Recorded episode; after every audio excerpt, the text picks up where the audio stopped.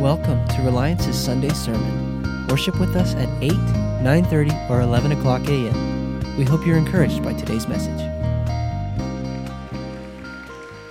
All right, we are going to get into the word today. If you guys have your Bibles, go ahead and go to Ephesians chapter 4.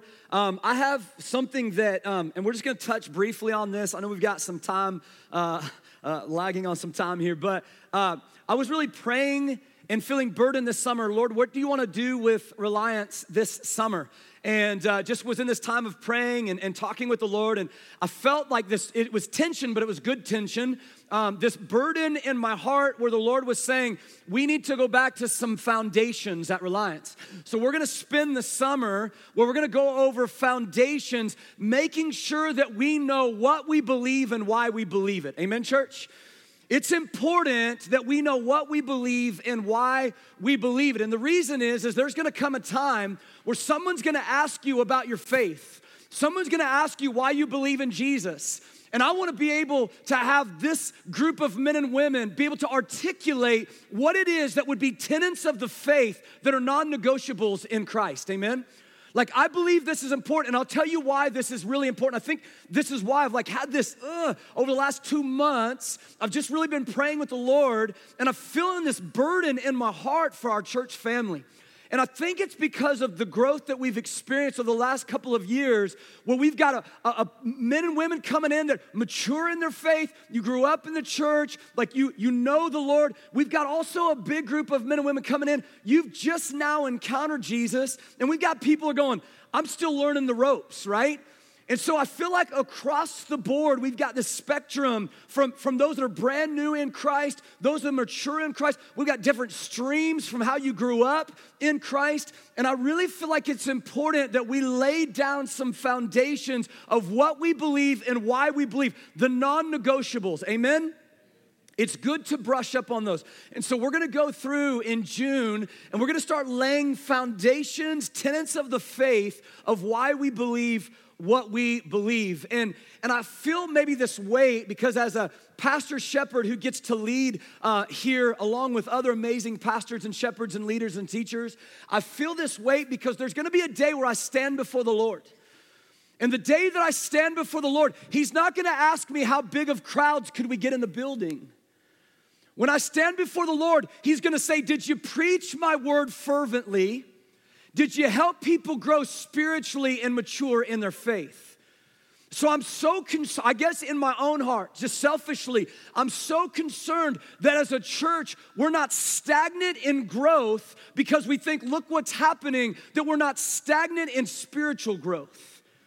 I have this burning in my heart to go, I want you to be able to walk the streets and somebody goes, Tell me a reason why you believe what you believe, and you can just rattle off the things that Jesus has done in your life according to his word. Amen? So, this is what we're gonna be getting into in the summertime. So, I just wanted to kind of give you a quick word on this today. I labeled today cultivating growth and maturity because I love the word cultivating. Now, I will say this you guys know in life that growth is important. Everything in life is, is, is built on growth. You, you start a business, it's built on growth. You, you're born, you, you need to grow in life. And in fact, it's interesting that, that if you have a child or if you've ever had this happen where you felt like your child wasn't growing, like it causes concern in your life. You seek out specialists, you go to doctors, you find out how come my how come my kid isn't isn't growing and you find out what needs to be done. Yet in the Christian faith at times, we think that stunted growth is just normal. And we just don't do anything with it. We just we're like it's just the way it is. It's just I'm not really growing, but I'm not really I'm not really decreasing either. I'm I'm telling when we've hit a stagnant place in our life with Christ, we're dying.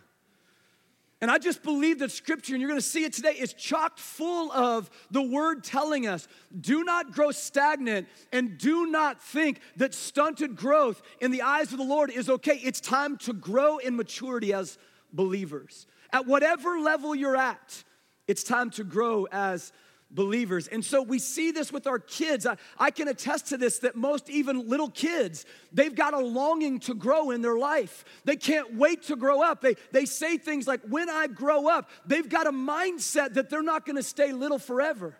My little Trinity, she's our youngest five years removed from the older ones who think they know it all now. My little Trinity's eight years old, and she she's growing up. I still think she's my baby, but she's growing up, and she's asking me questions. She's like, "Daddy, can you can you tell me why why you chose mommy to marry her?" And I'm like, "Oh, I could give you a long list, baby." And she's like, Daddy, what was your first dates like? And I was like, Oh, this is really cute. She's asking me. And then finally I started thinking, Mom, why is she asking me these questions? I said, Baby, why are you asking me these questions? She goes, Because I really like this boy in my class. and I think that I might marry him. And I'm like, Oh, really? What's his name? Zahit. I will break Zahit. I will break him. And this is how, like, she's growing up, like things that she never talked about those things before. And I'm like, How do you know that he likes you? He hit me. And I'm like, Well, he is not mature, all right? you hit him back straight in the face. No, I didn't tell it. But this is this is the maturity that I'm talking about. Like our they're, they're, it, they're growing up. They're, they're, it's in their DNA to not stay small forever. And then they get to their teenagers years. We've talked about this before in here. They hit their teenage years and they think they're all grown up. And they think that they know it all, right? Only to realize down the road, oh my gosh, Jacob talked about this a little bit last week. I don't know it all. I've got so much more to learn. I think it's funny. I've talked with many ladies in their beginning years of, of, of, their dating relationships and premarital counseling. And I think it's funny that ladies will talk about, I, I really felt like I found my Prince Charming only to realize he acts like he's 16, right? Like he's in this perpetual adolescent stage. Is he ever gonna grow up? I don't know, right? I just, I don't know. But there's this longing in our heart. It's time to grow up, it's time to mature. It's time to mature. And, and I just see maturity is so important in life. But my question to you is do you see maturity as important in your faith?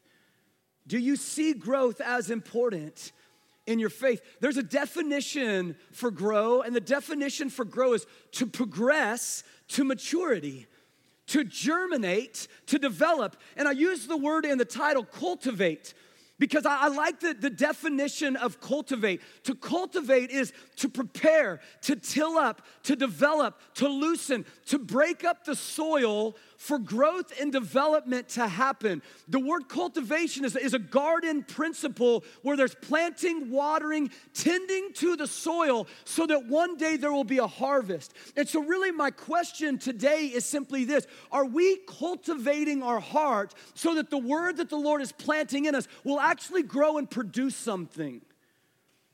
Or are we just filling our lives with whatever we get from time to time, kind of snacking on the things of God, not really concerned with spiritual growth? One of those will lead to life, one of those will lead to death.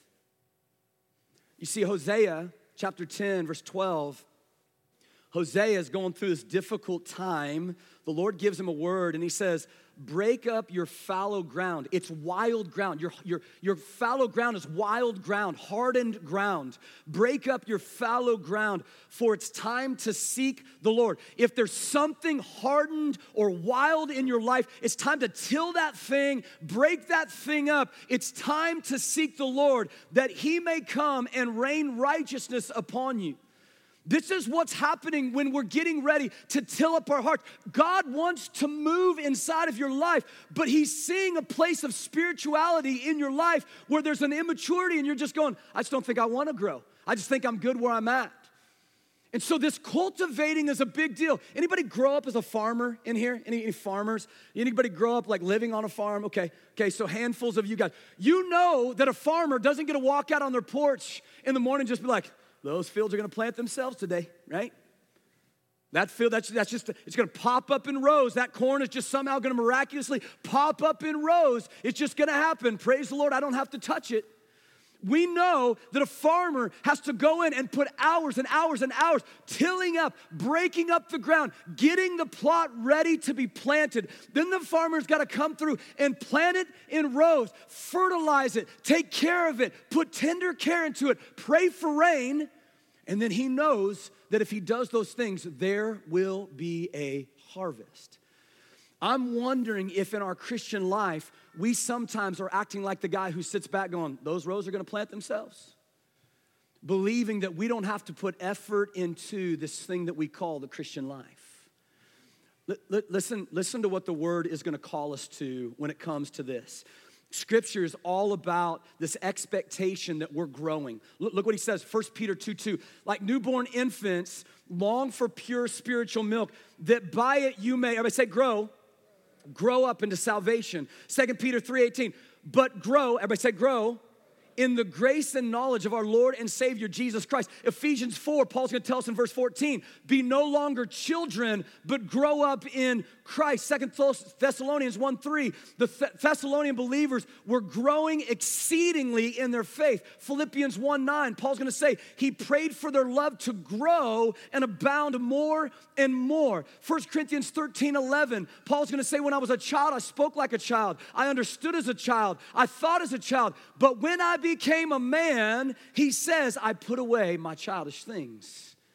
In Colossians 2 7, Paul's gonna say, let your roots grow down into him, let your lives be built on him. Then your faith will grow strong in the truth that you were taught there is an indication in Scripture that you and I are in this perpetual deal in our life, in our spiritual life, where we are called to grow, not be stagnant, not just sit there and just be like, I think I'm good, I've reached the pinnacle, my crop is good in my heart. But there's an indication in Scripture where there's this continuous growth that's supposed to take place in our life. Now, there's two things I really quickly want to cover today what is not spiritual growth then and what is spiritual growth what would add and help you in your spiritual growth something we've shared over the years is there's a misconception of what spiritual growth really is all about We've got an idea of what growth is about, and I think it's a misconception in church life. Number one misconception of spiritual growth is it's not always related to the time that you've been a Christian. You're like, man, I was born in the church, spanked on the front row, born in the church, therefore I'm a mature believer. That does not make you a mature believer. Please hear my heart in this. It's not based on the fact that you were born in the church, that you've grown up in the church. You could have grown up in the church and know very little bit spiritually in your life.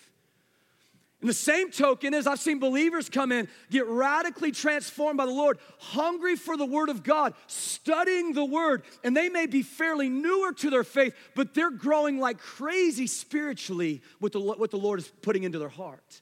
And so it's not based on this time evidence of how long you've been a believer. I think that's a misconception. Number two, spiritual growth isn't only about knowledge, but what you do with that knowledge. Listen, listen, this is an important one. The book of James, he's gonna say, do not merely be listeners of the word, but doers of the word. Do what it says. We can go after knowledge. We talk about this a lot. 1 Corinthians uh, 8 1 says that knowledge puffs up. I can go and try to gain or uh, garner tons of knowledge about the word of the Lord. But if all I've got is knowledge and none of my knowledge is put into action, I am not spiritually mature. I've got a bunch of head knowledge, but it does not make me a mature believer. When I was growing up, I went to uh, uh, two semesters of seminary and then I dropped out. Okay, so um, but I would hang out with all of these pastors who were these seminary guys, and they, I know that they love the Lord, but they would start sharing all this deep, deep knowledge, and they would use all of these big Christian words like justification and sanctification, and they would use eschatology and Christology and hermeneutics. And I'm literally sitting there going, Don't sound like an idiot, Aaron. Act like you know what you're talking about, right? Because they had all of this knowledge. But the more that we talked about some of those things, it didn't necessarily change how I knew that the Lord loved me. And so, all of those big words, which are good words and great for theology and growing and learning, if they're not put into practice of how does a high Christology transform your life, it means that Jesus is the center of everything. And if I don't talk about how he's the center of everything, just because I have the knowledge, if I don't put it into practice, it does nothing. And so you've got all of this knowledge, but without putting it into practice, what, what good is it? And then there's one more that I just want to say that I think is a misconception. Spiritual growth isn't solely tied to how many events you're active in in the church. Look, we have a lot of people who are like, man, here's what I'm gonna do. I'm gonna join three Bible studies and three committees, and I'm telling you, I'm spiritually mature. And I'm telling you, n- no, you're not.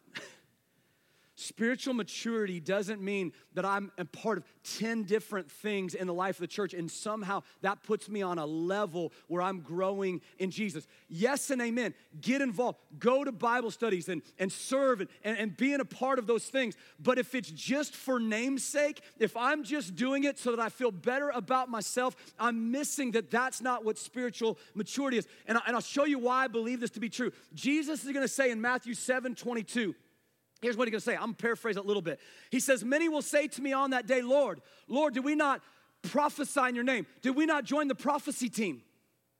He gonna say, In your name, did we not drive out demons? He gonna say, We joined the deliverance ministry team.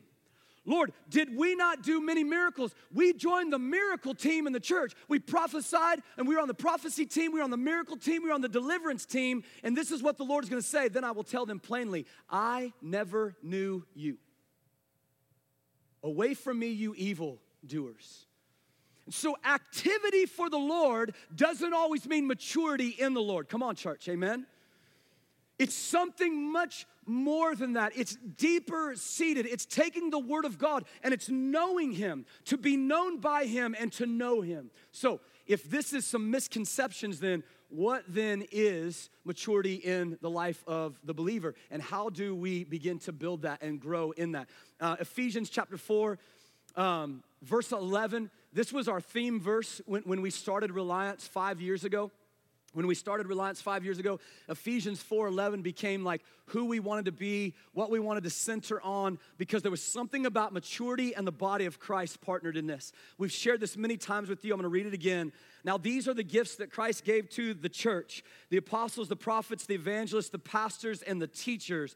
Their responsibility is to equip God's people to do his work. Everybody in here say, I do the work to equip God's people to do his work and to build up the church, the body of Christ. This will continue until we all come to such unity in our faith and knowledge of God's Son. Look, so this is gonna happen until you and I are unified and we've got knowledge of Jesus that's beyond just a surfacey level knowledge of God's Son, that we will be mature in the Lord, measuring up to the full and complete standard of Christ.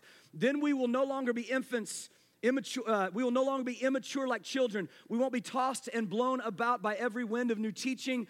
We will not be influenced when people try to trick us with lies so clever that they sound like the truth. Come on. Instead, we will speak the truth in love, growing in every way growing in every way. There's nothing outside of this right here. It's not like here's my Jesus life, but then here's my Aaron life over here. We will grow in every way to be more and more like Christ, who is the head of the church. He makes the whole body fit together perfectly as each part does its own special work, it helps the other parts grow so the whole body is healthy, growing, and full of love. Come on, amen? Let me, let, me, let me tell you just real quickly. I know you know this. I don't think that you do this. I believe you're here because you're hungry for the Lord. But there are many times what happens is we base our own spiritual maturity on how well the pastor's preaching a word. In other words, we come to church we go, fill me up, Pastor, with the word that you're giving me, and somehow that's gonna be my maturity for the week, right?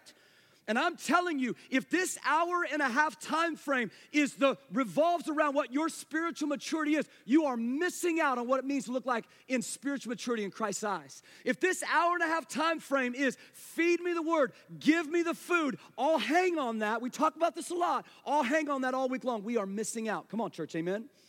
And so, here's what Paul is saying. There's much more, much more than just coming, listening to a sermon and being like, I, I feel good about myself now. There's so much more. And so there's a growth that has to take place. I was listening to a guy, and he was giving a great analogy on, on, on how we grow in spiritual maturity. And he uses the word grow, G R O W, and he breaks this down. And so grow is G is grounded. We're gonna talk about that. Um, R is relationship. O is obstacles that are opportunities, and W is the word. So, real quickly, we're gonna go through that. First one, how do we grow in spiritual maturity? G, we have to be grounded. Everybody say grounded. We have to be grounded in our faith on the right foundation, and the right foundation is Jesus Christ. Now, I'm gonna beat this thing because this is a foundation. We're gonna talk about it this summer. he says, Paul in 1 Corinthians 3:10, because of God's grace to me, I have laid the foundation like an expert builder. Now others are building on it. But whoever is building on this foundation must be very careful, for no one can lay any foundation other than the one that we already have, which is Jesus Christ.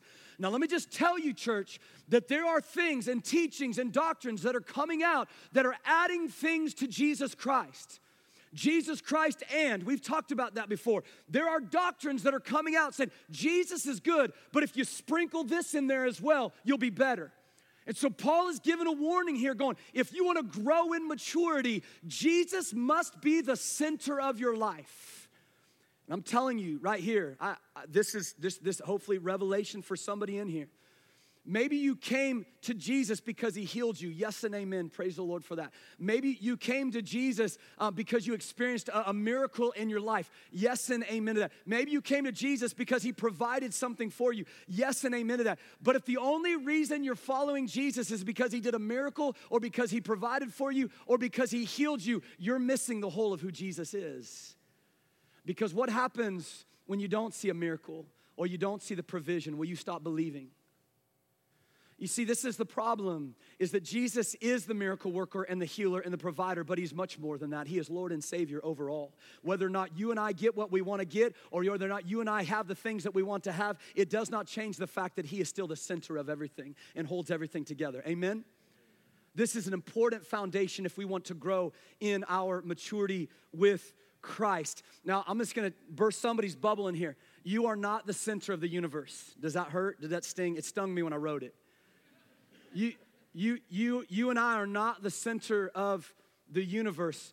And His Word is going to tell us that over and over and over and over again. Our famous one, Psalm 23, He's going to tell us, The Lord is my shepherd. everybody's like, Oh, good, I've got a shepherd. He, he makes me lie down in green pastures. Oh, I love it when he makes me lie down in green pastures. He leads me beside still waters. Oh, those still waters, those are the best, right? Like he gets gets me into righteousness. It's like all of the language in the moment makes it seem like, Lord, you you kind of think highly of me, like I'm the center of the universe. And then he tells you at the end of that why he lays you down in green pastures and why he puts you beside still waters. He tells you why he shepherds you. He says he does these things for his name's sake. He does it for His glory. He does it for His namesake. And then He's gonna go through and He's gonna talk about that endlessly throughout the Word. He's doing it for His renown and His name. When you and I are filled with the joy of the Lord, it's to glorify Him. So he's leading us beside the still waters. He's lying us down in green pastures, not so that we can say, Look how amazing I am, but that you and I can cry out, Look how amazing he is. He's gonna say it over and over. You were created for his glory. You were called, uh, he called Israel for his glory. God rescued Israel out of Egypt for his glory. He raised up Pharaoh to show that he has power, that the Lord has power, and that we would glorify his name. He, he, he says that God spared Israel in the wilderness for the glory of his name. He says, I drove out the armies before you, and I'm gonna drive them out again for the glory of my name. New Testament, he's gonna say, You're gonna do good works so that people will glorify my name. He says, You're gonna pray so that my Father will be glorified. Jesus goes, I'm gonna suffer so that my Father will be glorified in my suffering. It's a big deal. And it's so big that he's gonna take the simplest thing. You guys remember this one whether you eat or drink, do it to the glory of the Lord. He's gonna go, the most mundane tasks should show my glory. How in the world do I eat Cocoa Puffs and show the glory of the Lord? Right? It's like he's going, whatever you do, how is it bringing me glory? That's his desire. It's foundational for us. It's how we grow in Christ. We have to know that we're grounded in Jesus. Number two, oh, wow. Number two. Whew. Okay, number two, relationships. Real quick real quick relationships. Growth requires relationships. You need community. Ephesians 4 16 he makes the whole body fit together perfectly. As each part does its own special work. Look what he says. Somebody underline this. It helps the other parts grow so that the whole body is healthy, growing, and full of love. Look, we can't grow healthy and full of love if we're isolated because the body was to help the other parts grow. Somebody say amen Tell your neighbor, I need you right now. Somebody make the Jerry Maguire, you complete me. Don't do that, that's ridiculous. A healthy body of Christ is a body of Christ that's in community together. The only way you fully reach maturity is to know that you need the other parts of the body to come and help you grow. Ah, wish I had more time on that one. O, G R O. O is obstacles. You need obstacles that are opportunities to grow in your life. You need resistance. Jacob shared this verse, man, and, and I loved it last week. James 1, 2 through 4 says, Count it all joy, my brothers, when you meet trials of various kinds, for you know that the testing of your faith produces steadfastness, steadfastness, and let steadfastness have its full effect, that you may be perfect and complete, lacking nothing. L- listen, when the book of Acts was challenged and tested and gripped, when the book of Acts was really tested, that's when God moved the most. We've got a brother that we get to talk with that does work in China. Over the years, when the Chinese church got to come out from hiding and the government was a little bit more allowance uh, of what was going on, it said that they began to see numbers begin to decline. But when the government put pressure on them and began to crush them and rip their buildings down and they had to go back underground again, that's when they saw the church explode again. I don't know why, just the way God works. Amen. Resistance and obstacles do something in your life. It's easy to say hallelujah, yes, and amen when things are good, but when things are bad, is it still hallelujah, yes, and amen? Because when things are good, it's easy to know where your faith is. When things are difficult, it's the true test of your faith. Obstacles help shape our life to know where we're at. And then finally, for grow, G R O W is the word. This is it. Second Peter says in verse 318, grow in the grace and knowledge of our Lord and Savior Jesus Christ. He says two things grow in grace and knowledge. First of all, we grow in grace. When you grow in grace, in, in, in, the, in uh, when you grow in grace, it's your understanding that you're accepted by God, not because of what you did, not because of the way you perform. You're growing in grace, knowing that it's about what Jesus did. But it didn't stop there. It didn't say just, hey, get grace and then just live your life. He says, grow in grace. Yes and amen. It's not about me. It's not about what I've done. It's not about my performance. It's not about my striving. It's about what He's done. So I'm going to grow in grace. But then He says a second part and the knowledge of our Lord Jesus, who's our Savior, Jesus Christ. We also have to grow in the knowledge of Jesus. What was He like? What did He do? How did He act? How did He respond? So that when my marriage is struggling, I go, Jesus, what would you do? So that when the guy in my workplace is barking down my ear, I just want to hammer down on him. I'm like, Lord, what do I do? How do I do it? So now, because I'm growing in the knowledge of Jesus and not just the grace of Jesus, I'm gonna know how to respond and react when things come in my life. This is a sign of maturity as we grow. Okay. I, I just, I would close out with this. Growth is, it's not optional. This isn't a thing where we can just go, yeah, yeah, good word, I'll, I'll, I'll think about that. Either we believe Scripture or we don't. And Scripture will say if we're stagnant, we're dying. So, what do I want? I'll tell you what I want. I'll just be real honest with you. As, as somebody who gets to be a leader in this house, I want this church to be fervent to grow in, in their life with Christ. Knowing that all of us are in this turmoil and struggle and we're doing our thing, and there's days where I feel like I'm ascending the hill of the Lord, and there are many days where I'm like, I just ascended and now I'm on a steep backslide. A- amen? But it's in that valley moment that I'm gonna come around my relationships and you're gonna be like, Aaron, let's go. What are you learning in the valley? I'm like, I'm learning not to be stupid. So let's get up and let's do this thing together. So we need that relationship with one another. So here's my challenge to you. This is it right here. Like this summer, I'm praying that we wouldn't take the summer off from the Lord. Look, I've been around church life my whole life. It is easy to go, oh, it's vacation, summer vacation. I don't have to do nearly as much as I had, had to do during the school year. I'm asking, would you take this summer and would you go to an intense discipleship school of Jesus? Get involved in a house church, a Bible study. Get involved in a group where you're growing in Christ together. Get around relationships. They're going to build you up, speak life into you. Get your word out, dust it off, and say, This summer, man, I'm going to go through the word. Not just so that I can make it through it. I mean, I'm going to stop. I'm going to look at every phrase. I'm going to ask, Lord, what are you speaking to me in that moment?